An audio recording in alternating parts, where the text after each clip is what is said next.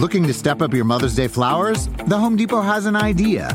Let Mom's Green Thumb do some digging with colorful flowers, pots, and premium soils to bring out the most in her patios, walkways, and gardens. Right now, get Vigoro potting soil just $8.97 for strong, healthy, vibrant plants, indoors and outside. Shop our wide selection online and pick up your order in store and give Mom the gift of a beautiful garden. Get Vigoro potting soil just $8.97 at the Home Depot. How doers get more done. See homedepot.com slash delivery for details. The longest field goal ever attempted is 76 yards. The longest field goal ever missed? Also 76 yards. Why bring this up? Because knowing your limits matters, both when you're kicking a field goal and when you gamble. Betting more than you're comfortable with is like trying a 70 yard field goal. It probably won't go well. So set a limit when you gamble and stick to it. Want more helpful tips like this? Go to keepitfunohio.com for games, quizzes, and lots of ways to keep your gambling from getting out of hand.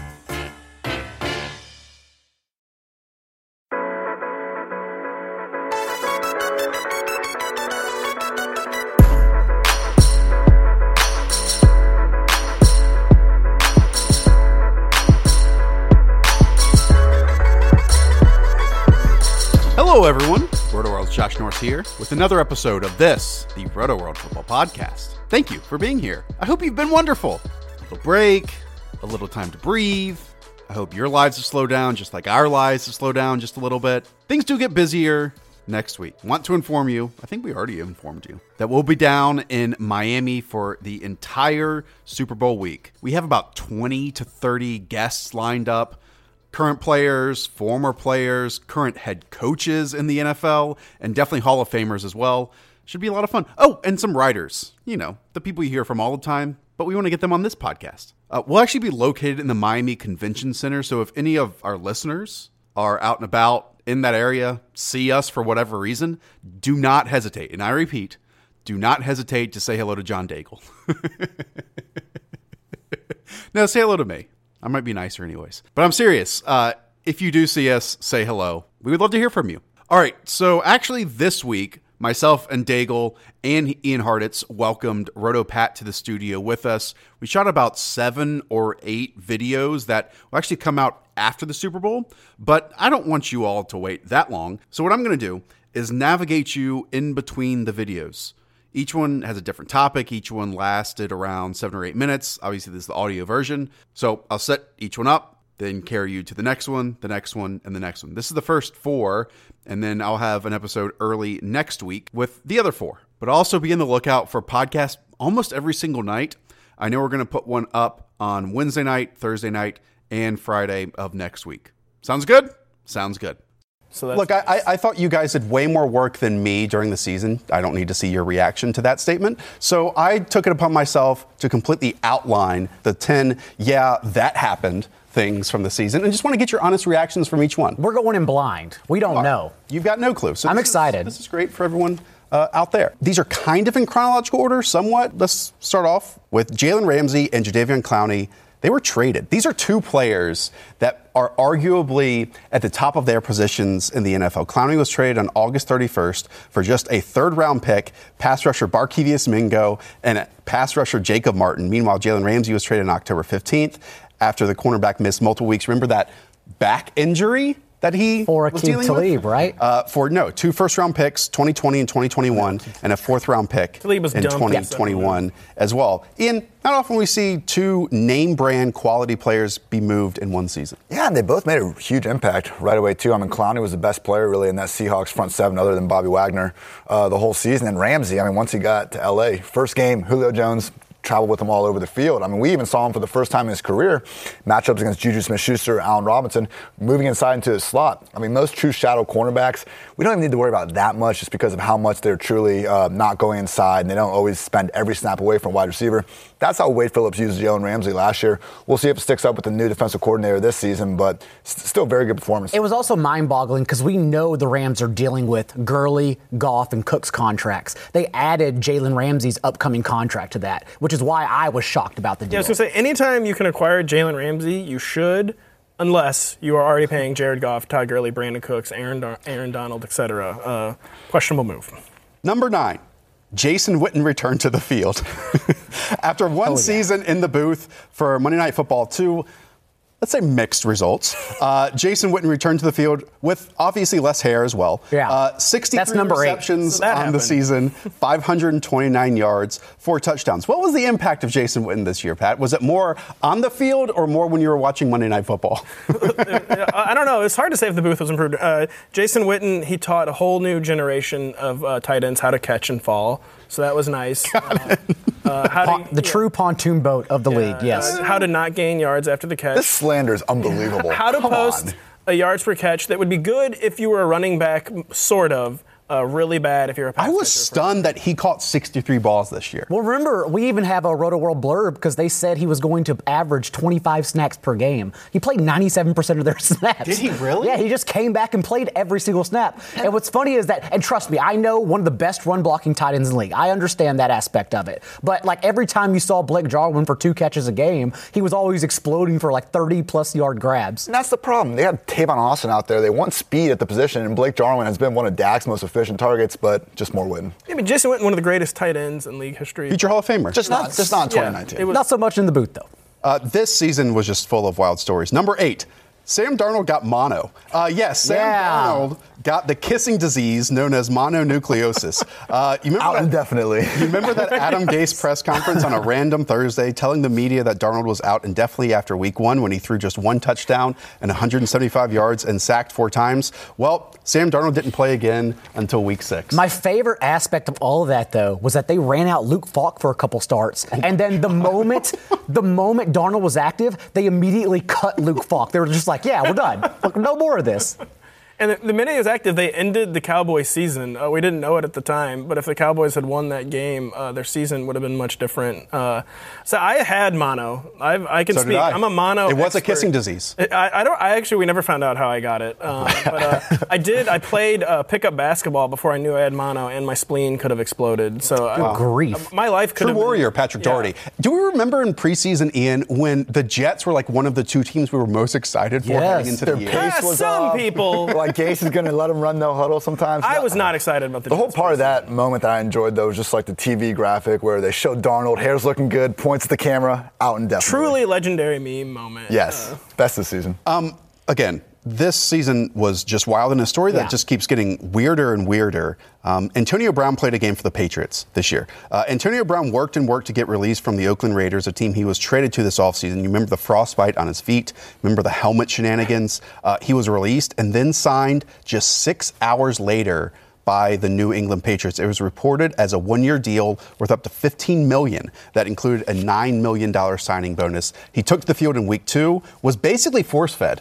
Eight targets, four receptions, 56 yards, and a score in a 43 to zero rout. I believe that he had a 40% target share in that game as well. Uh, I, I was, I'm glad Antonio Brown made this in some capacity because I figured it was either the Patriots' appearance or the fact he was traded the Bills hypothetically for 12 hours. Those are my two favorite Antonio Brown moments. And, and I understand, like, this story and Antonio Brown has completely gone off the rails. It's in, crazy. in the worst way. But this was like the most consistent wide receiver in the NFL. One of the best ever. for five to six seasons, just putting up top one or top two wide receiver numbers. Fresh off 15 touchdowns. And now I would highly doubt if we ever see him again in a football It football just field. sucks because he was so much fun to watch. Like you said, I mean, the Roethlisberger Antonio Brown connection was the most prolific in the NFL over the last half decade, and looks like we're probably never going to see him on the football field again. He was on track to be the second most prolific receiver in NFL history. They- Jerry Rice. the Raiders and Gruden renegotiated his contract to give him more guarantees, and he didn't see a penny of it. Like his whole storyline this year is absolutely It was- insanity. people thought he was playing like 3D chess, you know, it was the Joe master strokes, and turns out, you know, just it was the much sadder, and he's just Yeah. kind of going crazy. All right, next up, the Saints went undefeated with, with Teddy Bridgewater and without Boy, Drew did Brees. they. Uh, Drew Brees suffered skier's thumb while his hand was hit on a follow through against the Rams in week two. Teddy Bridgewater then came in and went on to start the next five games. Again, went undefeated. Wins over the Seahawks, the Cowboys, the Bucs, the Jaguars, the Bears. Nine touchdowns, two interceptions, no fumbles for Teddy B. Uh, and this was Sean Payton's Matt Cassel moment. It truly was. And they used Taysom Hill less when they had Teddy Bridgewater on the field. They only got Taysom Hill involved when Drew Brees was in the game for some reason. You know, kudos to Teddy for getting those wins, but to me, this was just more evidence than ever that Michael Thomas and Alvin Kamara are what drives this offense. Hmm. Look, Brees does it, Teddy does it. They check down this office to open rec- offense to receivers that get open because of Sean Payton's brilliant scheme. Well, and kudos to the Saints. I mean, how many times do we see a season just completely ended by, uh, you know, a number one quarterback's injury? The Saints, who have been in all-in mode for two or three years now, invested a ton of money in the backup quarterback position, and uh, resulted in a 13 and three. And we know they didn't get a first round bye. They went 13 and 3 still. And again, a 5 and 0 record without your starting quarterback is almost miraculous. Incredibly impressive. In the league right now. Uh, next up, Myles Garrett smashed Mason Rudolph with a helmet. Week 11 of the NFL season, the final play of the game, Myles Garrett takes down Mason Rudolph. Rudolph then takes a swipe at Garrett's helmet, but the, you know, 272 pound pass rusher wins in the end, rips off Mason Rudolph's helmet and smashes it down like Thor's hammer on the quarterback. Punches and kicks ensue, and we know that Garrett missed the rest of the season. This is a moment you never see on an NFL field. So there are two reactions to this moment. One is everyone will always remember where they were when this moment happened. The second is how overblown it was on Twitter the next morning or on social media in general. How? Like even even your parents were talking about But it. how is Like, that overblown when a dude takes off another person's helmet? Well, it was over- No, he, it was abuse. I understand How that. about when three of the other dude's teammates are jumping him Yeah, the whole time? but I didn't expect it to make Let's like not make excuses for Myles Garrett right Oh, now. I thought it was a bit extreme when people were like, "Let's send in the U.S. Marshals and arrest him." Well- like, I've never seen anything. like Mr. Daigle doesn't even watch sports, and he texted me the next morning. He said, Mason hey, you see that guy swing a helmet? Mason Rudolph going to his press conference and calling it Bush League and stuff was, all right, dude, go on the sideline when your helmet gets ripped off. Yeah. What are you doing? What, what I mostly remember about the moment, though, was me personally going viral. As I What did you explained- do? As I explained to these two gentlemen at the bar uh, the other Dinner, evening. yeah. Uh, yeah, dinner. yeah, it was dinner actually. Uh, the Rotoworld headline was one of our most. Uh, the Road. I recapped the game, and my headline was. Ghastly Rudolph tosses four interceptions, comma gets assaulted. Miles Garrett is indefinitely suspended, not just like an end of Nah, season. he's gonna be reinstated. I understand, but the Yeah. term is still indefinitely. Like he may not be back. He'll be back, but We mentioned earlier the 43 to nothing loss the Dolphins faced against the Patriots in week two. Well, in week 17, the Dolphins kept the Patriots from a first round bye, avenging that massive loss and beating the Patriots 27 to 24. This was wild because Brian Flores you know, the front office, as much as the team wanted to say that we aren't tanking, well, they trade their best players for picks. And I even sat here in one of our podcasts and said that, you know, I think the league might change the rules to make sure this doesn't happen in the future. Well, what does Brian Flores do? He has some wonderful coaching moments throughout the season and again avenges and beats his old team in the New England Patriots. The, the Dolphins were outscored, I believe, 102 to 10 in the first two weeks of the season. Like, looked on pace to be the worst team in NFL history. And uh, to me, you know, people make fun of the Dolphins for like ruining the tank, but I think what they did was much better than the alternative going 1 and 15, 0 and 16. You don't like that creates, as we saw in Cleveland, that kind of creates a culture that even if it's smart on paper, that you just kind of can't come back from. And you know, the Browns were just dis- disconsolate after going 1 and 31 and uh, it seemed like it just create it creates such a horrible mindset. They're kind of losing on purpose. And you know, if you do, if you get the losses, you know that's fine. But I think it was good that the Dolphins kind of closed at five victories, got some momentum going into next year, and they still have all the draft picks in the world. They still have great draft position. I think it was kind of a win-win for the Dolphins. Disconsolate. How? I don't know if I pronounced it correct, correctly. It's D I S C O N S O L A T E. Disconsolate. Disconsolate. rewarded nothing. Um, all right, next up, Christian McCaffrey was the third ever 1,000 1,000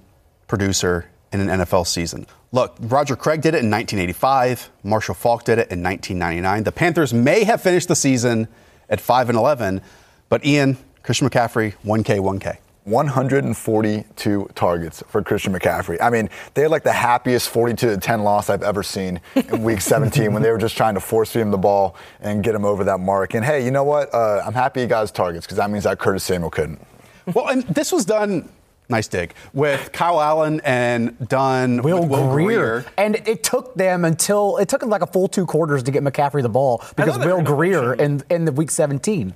Yeah, eh, like he broke his own running back receptions record. So two years in a row now, Christian McCaffrey has set the single season running back uh, receptions record. Uh, yeah, he's uh, he is who Dave Gettleman thought he was. Dave Gettleman, the best personnel man in the Let's, NFL. For me. let's being, not go there. Um, but it's, it's going to be interesting in a couple off seasons when Christian McCaffrey uh, obviously needs a new contract and will set the market completely. Yep. And the discussion around that whole happening. They'll be will very positive fascinating. on Twitter. Is Kamara a year before him? Are they Uh, well, yes, because Kamara was a second round pick in that draft. okay, gotcha. So he'll be a year ahead. Next up, Jameis Winston threw 30 touchdowns, but also the wonderful 30 interceptions. Uh, the first NFL quarterback ever, ever to hit that mark 30 touchdowns and 30 INTs. And Dago, it was done in the most perfect manner, with the last throw of the season being a pick six for Jameis. Jameis Winston threw for the eighth most yards in a single season in league history.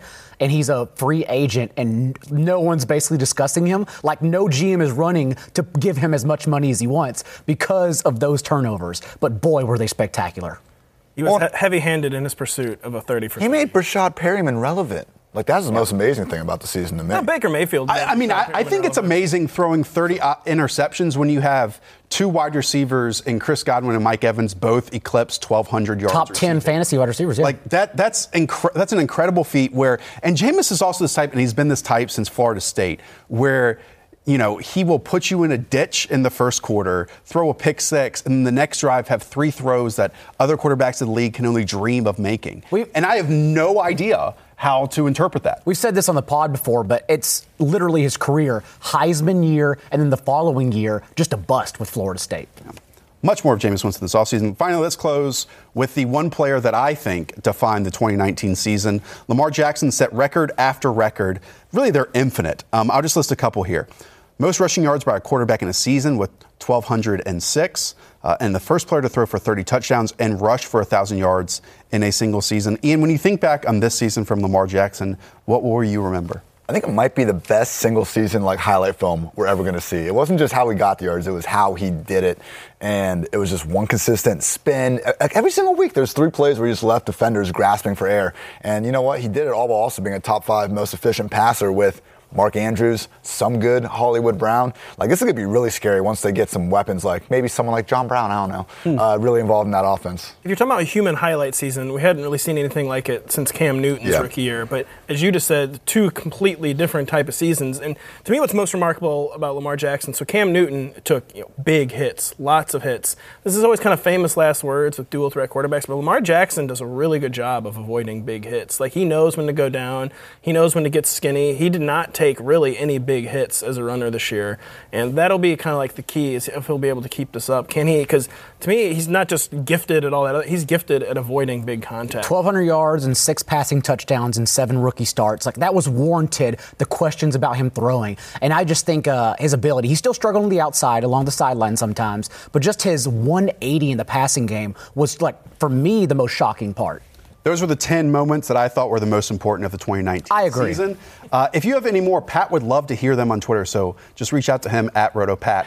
So that was really our one look back at the 2019 season. Everything else is going to be spinning forward for 2020. So let's transition. Each of us came to the table with one answer to the premise of the biggest offseason storyline is, and we'll start with Ian Hartitz. Where are some of these veteran QBs going? Tom Brady, Philip Rivers, Drew Brees. All these guys are free agents right now. I think we can all agree, you know, Brees, probably nothing too crazy happening there, but there's been enough smoke with this fire that I think there is a chance Brady and Rivers could go somewhere. And there's some interesting options. I don't think they're washed just yet, but I don't know. Could they perhaps switch spots? Brady in LA?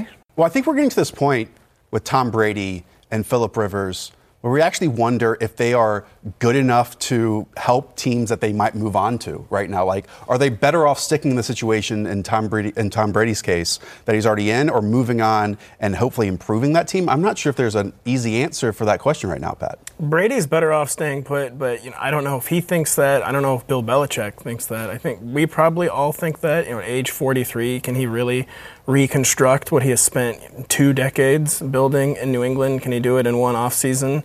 Uh, maybe he can, but if that's we're talking about. You're, you're the macro storyline is the quarterback's changing. The micro, like in that, is Brady. That is the real drama there. You know, Philip Rivers. You know, whatever. That's Philip Rivers. Drew Brees is going to re-sign with the Saints, but in Tom Brady, this is the biggest quarterback drama since at least Peyton Manning. Yeah. And not as big as Peyton Manning since we know he's not in his prime, but But it's odd because I would even say in the 2017 season, 2018 season, Tom Brady was playing winnable football. And now we've seen it like the age hit a cliff. The same thing with Philip Rivers as well. But it's so weird. There's another micro storyline within there. How much of it is his age, Yeah. and how much of it was his worst supporting cast in years? We did not put enough into him losing Rob Gronkowski, the greatest tight end to ever play. We just assumed, again, Brady would make do. Ultimately, they finished 21st in yards per play. It was the worst since 2002. Yeah, if, if you're 43 and you struggle for any reason, though, they're going to think it's your age, even if it's not your age. Pat, they're not 43, but we also have players like Ben Roethlisberger getting up there in age, Aaron Rodgers getting up there in age. What do you see for them this offseason? Yeah, that was I was going to tie my storyline into Ian's. Is we're we're entering the changing of the guard at quarterbacks. Not even the guys who are the free agents or Ben Roethlisberger. Not even not just getting up in age, coming off major injury. Aaron Rodgers appearing. I don't know. It's weird. Was he diminished this year? His arm talent is still jaw dropping, but Aaron Rodgers did not seem to be Aaron Rodgers. Horrible supporting cast. Uh, even Matt Ryan, after his high ankle sprain, could essentially barely move. Like his lack of mobility in the second half of the season was scary. Concerning. I'm assuming it was just the injury. Uh, even Cam Newton, it's just it's a it's a time of change at the quarterback that has been so stable for really the past ten years. Well, the Steelers tried to have a changing of the guard moment, but that obviously failed with Mason Rudolph. tried to have and- two changing Yeah, they, they at least attempted to move on from Rossberger, but they're they're clearly not in place to do that just yet. I don't know if they attempted to move on from Roethlisberger. Uh, They attempted to have a backup plan, and that backup plan failed that- yeah, that's a perfect way of putting it. It's odd because the Steelers have tried for like years to have a viable backup quarterback. I mean, you drafted Josh Dobbs, you had Landry Jones was his name, and Landry Jones is now a member of the XFL. I'm sure Ian's his biggest fan. Let's go. Um, and then Mason Rudolph, obviously, in round three. And these are just, it, it shows you how difficult it is to move on from Super Bowl winning types at quarterback. But I'm with you. And going back to the initial topic of this conversation, we might see more of that in the next two or three off seasons than we've seen the last five combined. Even Matt LaFleur mentioned drafting a quarterback because you can never have too many of that particular position um, players that are good at quarterback on your team. And remember, Rodgers was drafted when Favre was 35. Rodgers is 35 now. So it does make sense to start putting those guys in place, even if it's what we rarely see now uh, one year of just bench development, and that's it. John Daigle, what about you? What, what are you looking forward to this offseason? The Chargers don't grab headlines. I completely understand that. The most They grabbed the wrong headline. One of the most underwhelming teams in the league. But whatever happens with their organization this year genuinely shakes up the entire fantasy landscape. Wherever Philip Rivers goes, if he comes back, uh, how, how does that affect him? His 23 touchdown passes were his fewest since 2007. He started the last 14 seasons for the Chargers. Uh, changing of the guard moment that has, to happen, whether it's Tyrod Taylor, uh, Easton Stick, a rookie they draft, whatever the case. And wherever Rivers goes, if it's somewhere like the Bucs, which is rumored, I don't think that's the case. But if he goes to the Bucs, that drastically changes uh, Mike Evans and Chris Trajectory as well. Austin Ekeler, the number one running back, number one fantasy player the first five weeks. Uh, I imagine the Chargers match his offer. He's a restricted free agent, but it's the Chargers. Who knows what they do? Melvin Gordon likely walks, but where does he go? And is it a timeshare? That could obviously change other situations as well. And then Hunter Henry, the number five tight end in fantasy from week six on, uh, receiving threat, but three serious injuries in as many years. So wherever these pieces go, like change up six different squads and lead us drafting differently this offseason. It's an interesting landscape in LA, even if some of those guys leave. You still have Keenan Allen, Mike Williams, uh, Hunter Henry if he stays, one of those running backs. I mean, those are some solid skill position players. It just kind of strikes me as a 2019 Browns type situation where, yeah, you got some nice flair, things look nice on the surface, but O line remains pretty weak. It's still the Chargers. They're one of the most dysfunctional organizations in the league. Uh, even if they do upgrade a little bit at quarterback, because Rivers did seem pretty washed last year, last year, I don't know if we should expect that much from the Chargers in 2020. We, we will have another video breaking down quarterback matchmaking, and I'm sure we'll hit on the Chargers there. And I have to say it. It's, it's odd because every year it seems like the Chargers are one of these teams that people buy into in mm-hmm. the offseason heading into the year. Well, their Because, talent. you know, positive regression might happen where they didn't match what they could have done the previous year. They might stop allowing a game-ending touchdown every Right, but I, I don't think that's the case heading into 2020. Obviously, there's so much more time to go into, and they do have some nice pieces, but this is a complete, like Daigle mentioned, such a complete restructure when you look at the running backs and how dynamic Ekeler and Gordon were and Rivers, and it's going to be a totally new identity for them. Yeah, you left off uh, the they're moving into an actual football stadium. This Yeah. year, so that'll be big for them. Uh, but I think if Rivers goes, I think Ekeler's probably. If Rivers is going, are you really going to match? Like, will probably be a big offer for what they view as a one B back in Austin Ekeler. So if Rivers is gone, I think Ekeler could be gone. The Hunter Henry one really s- snuck up on people. I think that. Yeah. It's hard to realize he's a free agent because it seems like he just got in the league, but he's been hurt so much. So he, I think it could they could be engaging in a full scale reboot in offense, basically, in my opinion. And what's funny is that the defense is in place. Whoever's under center, like, has a terrific lead and advantage because that defense can win games. Stay healthy for once. But is it like who is it though? That's the question. Dago, if we're going to focus on one team in this discussion, to me, we have to focus on the most underperforming team of 2019, and that's the Dallas Cowboys. Uh, we know that they have made a head coaching change going from Jason Garrett to Mike McCarthy. I'm inspired. Even though it seems like Mr. Jones had to force that upon himself.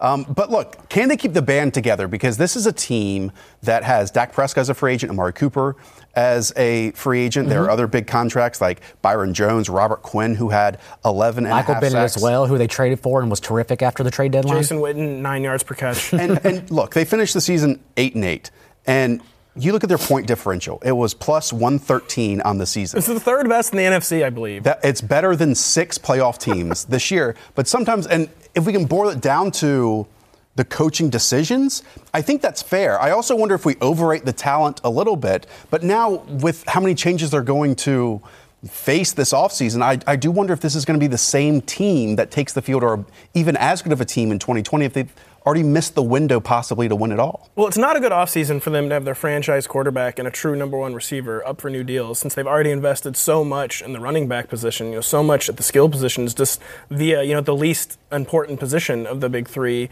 And yeah, I just they have to tag Dak Prescott. I think they're in real danger of losing Amari Cooper. I agree. I guess maybe they could transition tag him. Uh, they could get really creative, but yeah, they, ha- they haven't left themselves much room for flexibility. And you know, two, they have the new coach. There's too many, a lot of pieces and more pieces in flux than you might realize. and Dak has all the leverage in that He situation. does. Uh, t- he has I know the, or, the organization thinks otherwise, but like Dak is the one that has all the money in his control. And a new coach who basically his selling point is I reinvented myself.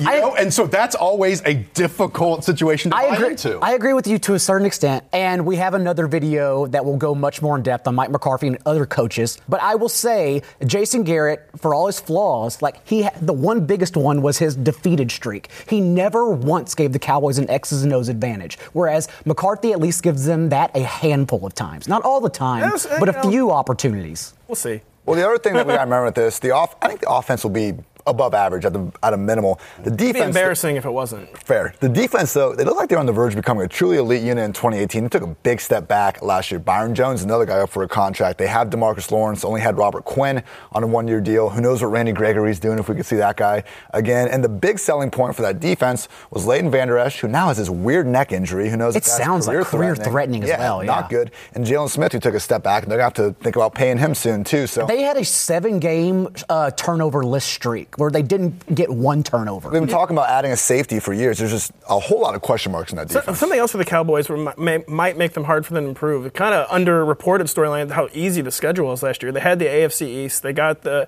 well, they got the they got the Jets and Sam Darnold came back, but they had a really down NFC East. They had a really Yep. soft out of conference division, and they just didn't take advantage. That's why I sort of, and we'll have months and months to talk about this. But this is why I kind of like already looking ahead, assuming they bring back these pieces, which is not a guarantee as well. The Cowboys in fantasy for next year, because that defense is going to be exponentially worse. Uh, The fact they pretty much can't bring back Byron Jones because they have to bring Dak and Amari back makes Jeff Heath your best defensive player, and it's going to be an absolute mess. Your best fill-in kicker. We know in the season they almost traded for Jamal Adams, so that's another storyline to watch. For. and I'm still convinced that would have helped a lot. this That'll be revisited this offseason. yeah.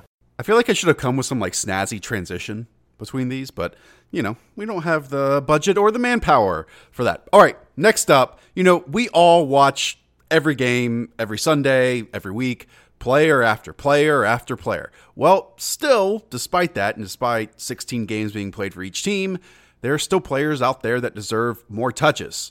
Each of us nominate one and explain why. It's Kalen Ballage. I mean, let's just be.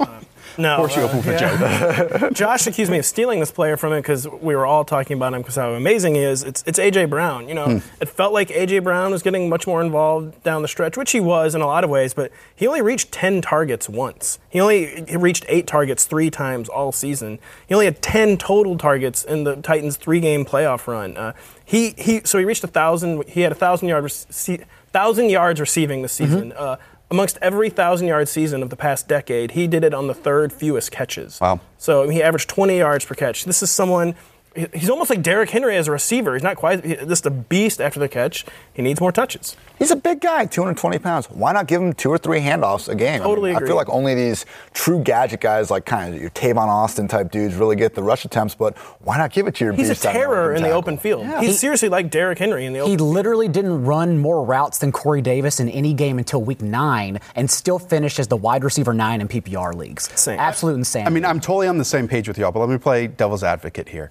Do we think it's possible with Mike Vrabel's mindset, with Arthur Smith's mindset, with Ryan Tannehill playing quarterback, that if the team comes back together in 2020, that A.J. Brown eclipses on average eight targets a game? It is. He he established that he is that alpha talent. You can take targets away from Adam Humphries. Corey Davis, you know, is, he's a known entity at this point. We're not going to get more from Corey Davis than we've been getting. I think it is possible, even in a hashtag established offense. I think John might disagree. Yeah. I, I, the production can still be there, obviously, without targets. I don't think we need eight targets a game. I just want more on field usage, like behind the box score. As long as he's on their field as their true number one wideout. Like Corey Davis is still a good player. Corey Davis is only 25. There's still time for him to grow um, in his fourth or fifth year in the league coming up. But I want A.J. Brown on the field every single snap. He needs six to eight targets a week, and as Ian said, Yes. he's one to two carries a week. I Ian agree. Hartitz, who are you going to nominate for more touches in I've talked about him a few times on the podcast. Never heard it. Never heard it. Duke Johnson, free Duke. Come on. 2016, sixth in yards per touch. 2017, eighth in yards per touch. 2018, third in yards per touch. This last season, third in yards per touch. I understand yards per touch is inflated for receiving running backs, but seriously, what do you want your NFL offense to do? Do you want constant inside handoffs into loaded boxes, or do you want someone that gives you the ability to throw the ball into the flats? Arguably, running back targets are the most efficient target to any position group because of how much higher they're completed. And I just have not seen any evidence from Duke, who, by the way, is the Miami Hurricanes' all-time leading rusher He was elite between the tackles college. Elite with a capital E. and all he's done in the NFL has been a great receiver year in, year out. And unfortunately, Carlos Hyde keeps following him wherever he goes and taking the job. Lamar Miller is someone they might, you know, re-sign. Both Hyde and Miller are free agents. There's no sign that Bill O'Brien's going to give Duke this featured workload. But Correct. all I see when he gets the ball is good things happen. And I just hope at one point we see Duke Johnson with the three down. By the way, we're going to reuse this spiel next year. yeah, deal. It does kind of remind me of like the light bulb conspiracy, how all the manufacturers got together, built uh, an everlasting light bulb, but then we're like, wait, uh, we need to make sure this thing's shorter so we all make more money. um, everyone's just kind of trying to hide Duke Johnson. I do, I agree with you. I believe he's literally one of the most talented running backs in the entire league. But like you said, uh, they traded for Duke Johnson before the Lamar Miller injury, and Duke still got 128 fewer touches than Carlos Hyde. It just doesn't seem like it's ever going to happen. I'm just eagerly awaiting the blurbs in June and July saying They're all Ian. Can't wait for Duke Johnson to get double-digit targets each and every game the season, double-digit touches, and it's just it's not Once, happen. once you get typecast in the NFL, it just it's especially once you get typecast as a third down back, By Hue Jackson. it just seems like there's nothing you can do to shut it. And Bill O'Brien, the two most ri- ridiculed coaches in the league, and everyone just accepts it. But Um, whatever. I'll go now. Obviously, I can't complain about the Ravens offense. I mean, it was the best in the NFL this season. but you're going to complain about it. Well, one, you get to retain both coordinators, which is amazing. Um, but do you know what's better than one ball carrier that runs a 4 4? Two ball carriers that run a 4 4. And that's potentially what is there with the Baltimore Ravens in giving more touches to Justice Hill. Um, only 17% of the snaps this season. He actually ended up in the final playoff loss to the Tennessee Titans, playing over 50% of the snaps in that game. Um, I mean, the production just wasn't there on a consistent basis. There were some flashes in the preseason. But look, he had, I believe, the fourth most targets of all backs on the team, and that's behind Patrick Ricard. I just think if you can add another layer to this offense that was basically unstoppable, one of the best offenses we've seen in recent memory along the regular season, giving Justice Hill more snaps makes sense. That is my two plan blueprint for the Ravens to evolve further in the offseason. One, Miles Boykin takes Seth Roberts' spot as Seth Roberts walks away in free agency. And two, getting Justice Hill involved. However, even I'll take Justice Hill being an analogy for getting running backs involved because the Ravens targeted their running backs at the fifth lowest rate in the league. Lamar Jackson's just not a check down guy. So if we can get Justice Hill in and then also get their running backs more passes in general, I'll take that as a win as well. Justice Hill, future Kenneth Dixon. well, but Pat, like, I understand we can joke about it, but like this is also a team that believes in him a little bit. Like they spent I mean- a fourth round pick on him. I was half joking about the typecast. Once you get cast as a third down back, it's just like you just don't break out of it. And I, I already feel like Justice Hill might be stuck in like the Duke Johnson vortex. Well, being a guy who's not going to get I mean, Mark Ingram has a three-year contract, and like we said, Lamar Jackson doesn't check down to running back. I could just quickly see this becoming another annual thing. Why isn't uh, Justice Hill getting more? And some of it's unjustice. So I think we saw this with Darwin Thompson too. You know, just because you. just because you're this quick running back that can catch, you got to pass block, and they're not going to put you on the field if you can. Mark Ingram definitely knows how to pass block. I'll tell you this. This surprised me. Positive pass blocking grade from PFF this season in like the 75th percentile. How many times do you do it though? Not much. I think like 15. Uh, John Daigle, want to close us out with this topic? Yeah, and it's because Mecole Hardman, simply put, deserves more touches. Six touchdowns on 26 catches, 13.1 yards per target. And the best part about this is that there's an easy path here. Uh, not only is Demarcus Robinson likely walking away as an unrestricted free agent this offseason, Sammy Watkins, 21 million next year, is the highest cap hit among any receiver in the league. Get him out. As they as they attempt to slowly give Patrick Mahomes his whopping 250 million, whatever it is, they literally have no choice but to rid themselves of Sammy Watkins. Uh, Mecole Hardman got four targets, exceeded four targets in four games last year, and it was all those games that Tyreek Hill missed. And he averaged three catches, 63 yards, and half a touchdown in those games. Here's my plan for the Chiefs. Uh, keep Sammy Watkins for week one and then cut him because you know he's going to score three three times in that sense. week one. Just like fantasy teams, yes. But I'm serious. I'm, I'm with you because Mecole Hardman has that like Ted Ginn speed. You know, when he puts his head down and just goes, he's playing at a different speed than everyone else on the field, and we saw it. Except in he's the not even the fastest game. receiver in his own receiver corps. It'd be a close race, which It is would be. crazy. It would be. And we saw it against that the Tennessee Titans in the regular season where Patrick Mahomes had this jump pass and I mean Hardman brought it down in traffic and then Gone. it just is gone. This is a perfect offense for these players who might not be refined at the receiver position, but you have a quarterback now who's showing off so much of his mobility in Patrick Mahomes that then just allows them to run and sprint and get open for four seconds. He's going to do it. It's so true because Pat Mahomes puts the ball places other quarterbacks won't. He attempts passes other quarterbacks won't. So he's elite at finding people in space, and yeah, couldn't. And he ran 90% of his routes from the slot in college. So getting rid of Sammy Watkins like already puts him in his position. On Josh, to your point, real quickly, that's what makes the Chiefs' offense so ridiculous. Mahomes can make any throw on the field, any play happen. But with that said, Reid is so good at scheming that we always see them rank at the top of the league in like yards after the catch per reception because they're always put in a good position to succeed. Time to close out this four pack podcast with the free agent that excites us most. And Mr. John Daigle this time kicks us off. I ultimately believe Amari Cooper will be going back. Uh, fantasy's number four wide receiver through Dallas's first 10 games. But those last six are what at least bring the question to mind if he goes back. Because in the last six, wide receiver 39, just one touchdown, a 55% catch rate. Yes, he was injured, but like I said, he's going to get a lucrative extension for his age. So just that poor performance uh, may at least lend itself for the transition tag, but I don't know if Dallas wants to bid against 31 other teams for him either. So it's going to be, at the very least, super interesting to see what happens with this situation. I think they need him back in that offense to be as good as they want to be. With that said, Michael Gallup has looked pretty special in his first two seasons. We'll see. Amari Cooper last offseason was talking about wanting to be one of the highest paid wide receivers in the league. I'm not sure if they're going to give him that much. Do you think he deserves it? Not to be the highest paid, but to be in that tier, Right. yes. Not to be the highest paid, but tier, yes. I, I- I mean, I can't put myself in Amari Cooper's shoes, but I'll try to right now. I mean, he had his ups and downs with the Raiders. The consistency just wasn't there. So does he really want to go, potentially go to a situation where he's playing with a worse quarterback than Dak Prescott and not getting the same volume or the same consistency? Because with the Cowboys, and we kind of kind of ended awkwardly where he was taken off the field and Tavon was used in Very some bizarre. situations. Duh. Very bizarre.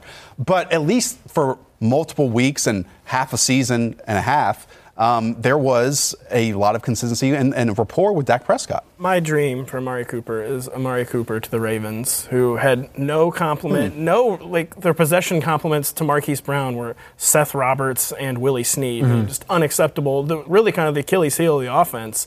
And Amari Cooper, he can be like that possession guy, that route tactician. He can be an explosive guy down the field, which complements Marquise Brown perfectly. He plays into Lamar Jackson's skill set. Uh, the Ravens have a somewhat shaky cap situation, but uh, my dream would be Amari Cooper to the Baltimore Ravens, who just desperately need a receiver upgrade. So I have a wide receiver that excites me the most as well. Not quite on Cooper's level, but I would be very interested to see if Robby Anderson went somewhere different. I think he's been a guy that's been a little bit underutilized his whole career.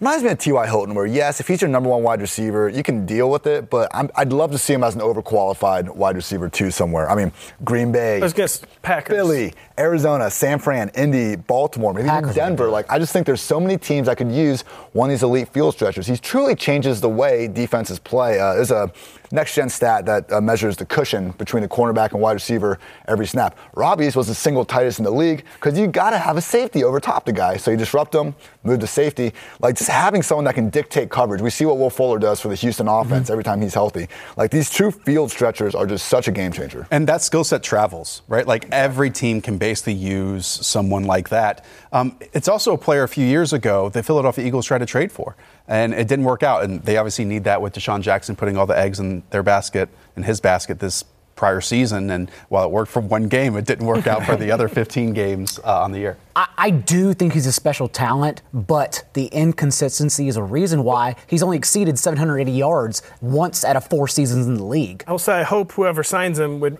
probably intend to feature him before December, which for whatever reason. Yeah. uh, oh, maybe we should funnel targets to so, Robby Anderson. But Ian, do you think he leaves the Jets? I mean, that's kind of an impossible Definitely. question to answer. hundred percent. And then, I mean, what is Sam Darnold now left with? You know, like Adam, Adam Gase. It, it's, I mean, Jamison Crowder and building a, a, wide receiver group around him. Like, I understand he's a good slot receiver, but we've seen it fail multiple times. Is Deontay Burnett still on the team? Has Adam Gase ever failed to build an offense? I love it, Pat. I say uh, Jameis Winston to me. Uh, we already had some Jameis talk earlier today. And Jameis Winston plays a different position than other quarterbacks. Essentially, we're in the era, you know, of efficiency, of checkdowns, of just efficiency over all else. Uh, Jameis Winston attacks down the field, you know, like it's like he's uh, like he's Dan Fouts or something. Like he's playing in a different era. So you know, the interceptions look bad, but it's because he plays the position differently. And I think this you know, he's got he's gotten incrementally better every year. And this year he's with a coach and Bruce Arians who meshed with his philosophy, but you Bruce Arians kind of checked out. Seemed like maybe of the Bucs offense kind of kind of was unclear what Bruce Arians' involvement even was. If Jameis can get another coaching upgrade, because he got a coaching upgrade this year, he's a player I think who just plays the position differently and could, uh, as much as we joke about him, could take another big step forward. It, yeah. Go ahead. one thing in Tampa, it seemed like he had. He's going to be cheap. Sorry, I, I, that's another reason. Got, I don't know if he's going to be cheap. He's going to be cheap. He'll be ch- cheaper than some of these other guys. He's going to be cheaper than a one-year Tom Brady contract. Probably cheaper than a one-year Philip Rivers contract. Cheaper than might Ryan be cheaper Tannehill. than He's not going to be cheap. I don't think he's. Gonna, I don't think he's going to be cheaper than. We well, all kind of thought that Bruce Arians coming in there would just magically kind of make this offense as good as it could be, but to see OJ Howard utilized so uh, you know lightly, to see Peyton Barber continue to play so much and just get all these mm-hmm. useless carries throughout the season, it was Byron Leftwich running the offense. And I, like you said, I would like to see another offensive coordinator upgrade. Jameis sure. Winston's 10 point, he averaged 10 and a half air yards per pass. That was a, a yard more than number right. two, Ryan Tannehill. And so, like, if Jameis goes somewhere else that doesn't have a Mike Evans or a Chris Godwin, that is frightening. Right. That's why, that's why like, the Chargers pair of receivers kind of makes sense. Oh, man. But I, I just think it's super interesting because what if I blindly, just like blindfolded every GM, but hey, a 26 year old just threw for the eighth most passing yards in league history in a single season, and now you can have him on the market. He's a free agent. Just go out and grab him. No. But he, they find out then he's Jameis Winston, and well, I mean, you find out that he threw 30 interceptions right. this year and had a lot of fumbles and took a lot of sacks. We touchdowns. No, no, no, we, we cannot. Is not as bad. No, we, we cannot look over these interceptions we can. because no, I understand. I looked this up. There was a I researched 73 percent. Internet. You guys you win the it? turnover differential, you win the game 73 percent right. of the time. Makes Jameis sense. Winston does not put you in that boat. Which is why Brady's on the other aspect because 24 touchdowns to eight interceptions for Brady matters. But there's always going to be a coach that goes, I can take that good and get rid of the bad. Sure. I don't. It, was, it certainly wasn't winning football, but Jameis Winston, fantasy-wise only, with Chris Godwin and Mike Evans, was spectacular. I'm gonna be very honest. Midway through the debate, I regretted picking him. There you go. strengths get stronger, weaknesses rarely turn into strengths, and I think that's like the biggest issue with Jameis Winston right now. Um, I'll close it out with Jadeveon Clowney. Uh, Clowney is someone who is obviously a better run defender than pass rusher. Um, so, what does that mean on the market? Well, what it means in the market is that right now Khalil Market is uh, Khalil Mack is the highest edge contract. Demarcus Lawrence is after that. Frank Clark is after that. Guys, I think it's very reasonable. I think it's very possible that Jadeveon Clowney receives the highest defensive contract in the NFL. It's crazy to say. I mean, just three sacks this season in the regular season, one half in the playoffs, only 57% of the snaps, faced a lot of injuries. But you look at how rarely free agents like this get on the market. Wouldn't surprise me at all if he just racks in the money this and offseason. The salary cap is spiral, spiraling upward. I I agree with you, but there are two things in play here. One, as you mentioned, the injuries. A 16 game just once in a six year career certainly worrisome. And two, it's such a deep market. Like Chris Jones, I know he's going back to the Chiefs, but Chris Jones, free agent, uh, Yannick Ngakoue, who I wrote phonetically on my paper to get it right, uh, Robert Quinn, Michael Bennett, uh, Derek Wolfe, uh, Armstead. Like these are guys that are elite edge rushers as well. So yes, Clowney's probably in a different class, but I just think his availability impacts it a lot. But that, that's why it's fascinating. And I'm not saying he should get right. the top contract, but he might get it. Um, because again, he probably will. He, he is more known for being a run defender than pass rusher. Yet players like this rarely hit the market. Still good pass rusher, just is, not yeah, maybe sure. the best. Still top 20 PFF in terms of it, but I think he's going to get paid a lot because Seattle kind of needs to. When teams do an in-season trade. It was right before season, but when they do trade for someone, I feel like they're more inclined to overpay that person. And especially in this case, I mean, just let you know, Frank Clark went to KC last year. Other than Bobby Wagner, I don't think they have too many answers in that front seven. They spent a first-round pick on L.J. Collier, and he barely say, played this yeah. season. Unless yeah. you really want to rely on L.J. Collier coming back and being this elite guy all of a sudden, I think you need to get Clowney back. Seahawks just nail their first pick in every draft. Rashaad Penny, man, love it. uh, those are the free agents that excite us mo- most for the uh, 2020 offseason. Go and check out Nick Mensio's list. He has a list of all the free agents available for every single team. That's up on rotoworld.com. If you want to check out more of our videos, those are over at NBCSports.com.